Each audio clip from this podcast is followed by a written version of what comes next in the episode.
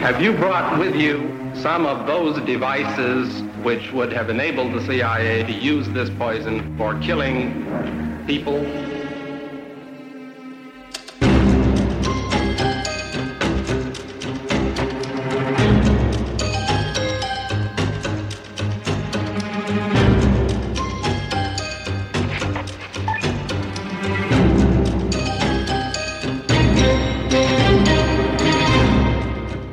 Og i den fjerde fax, der siger han, jeg ved, at der foregår på den her måde. Og jeg ved, at det bliver skibet fra den her havn på den her dato. Og den fax sender han, hvorefter den forsvinder. Samme dag han sender den, så siger han til hans pressemedarbejder, jeg tror, vi bliver slået ihjel nu. Fordi de har begge to fysisk overvåget forhandlinger mellem Østrigs våbenfabrik og iranerne. Du lytter til det hemmeligste af det hemmelige. Et program om den kolde krigs hemmeligheder. Mit navn er Anders Christiansen, og med i studiet er dokumentarist Christian Kirk Muff.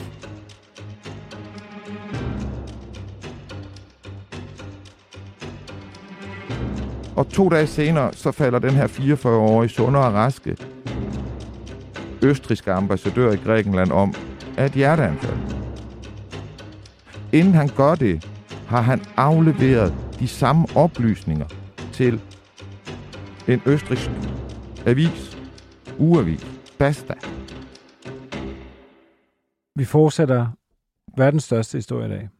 Og det her, det er et afsnit, der har været længe undervejs. Det er tredje del af den serie, som vi har kaldt Oliver North. Ja. Og jeg ved, det må jeg vel godt sige, Ja, det, det kommer vi til at snakke om. jeg ved, du har døjet lidt med at, at, at blive klar. Og det er et stykke tid siden faktisk, vi lavede afsnit 2. Jeg har simpelthen kæmpet med det her i dag, som øh, jeg ikke har kæmpet med et afsnit før, og, øh, og jeg synes ikke, jeg er der. Det er det mest frustrerende.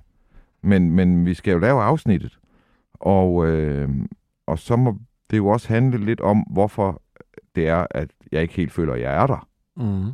Det er ikke, fordi jeg ikke har prøvet, men, øh, men det kan vi lige komme til.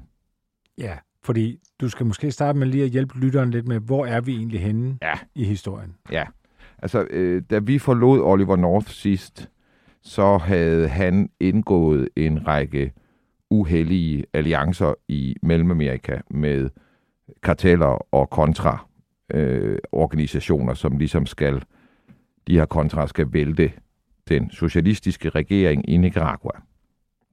Alt det her, det gør Oliver North, mens han er tilknyttet National Security Council i Ronald Reagans hvide hus, og han gør det under en, øh, øh, en, en leder af National Security Council, der hedder McFarlane.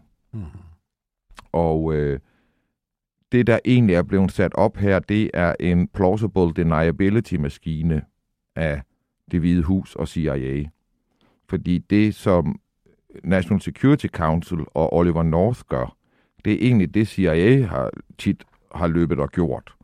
Øh, øh, der er bare det, at eller det, det, det, det er det, som CIA har gjort, indtil at det bliver ulovligt at gøre det. det netop, og det, man, der er blevet ulovligt, det er at støtte de her kontra i deres forsøg på at vælte den her regering i Nicaragua. Det har kongressen simpelthen forbudt Ronald Reagan at, at gøre.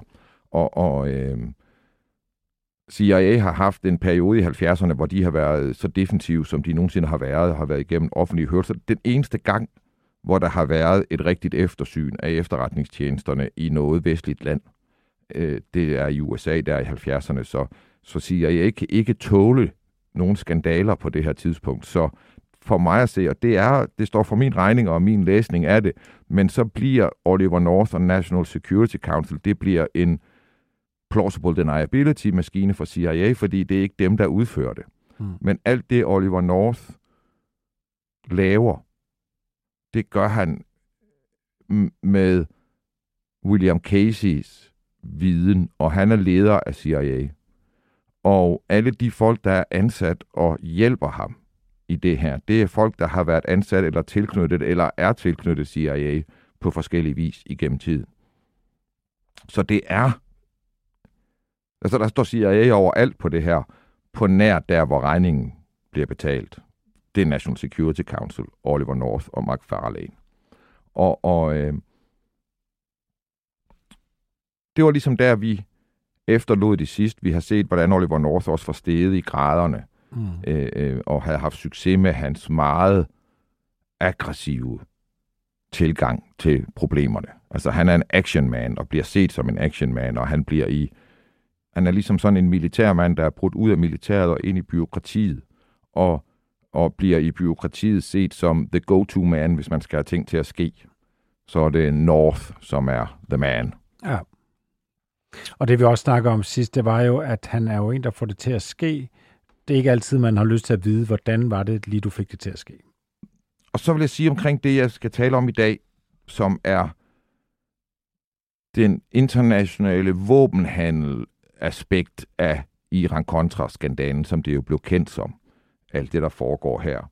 At det er en af dem, hvor jeg også bare... Altså, det var svært for mig bare at finde ud af, hvordan starter jeg den her fortælling? Fordi bare ved at starte den et sted, så øh, emfaserer man nogle forklaringer omkring, hvad det er, der foregår. Og jeg er ikke helt sikker på, at jeg ved, eller nej, jeg tror ikke, at nogle af de officielle forklaringer på, hvad det er, der foregår, er rigtige.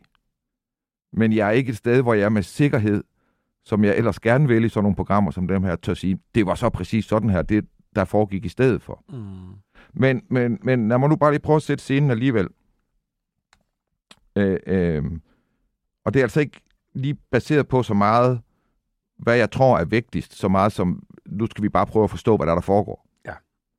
Øh, øh, I 79 er Shahen blevet væltet i Iran. Han har været sat ind af Vesten, og han har i Iran stået for en øh, et styre, der har givet Iran et af de mest vestlige samfund, man kender til i den del af verden, og har kendt til.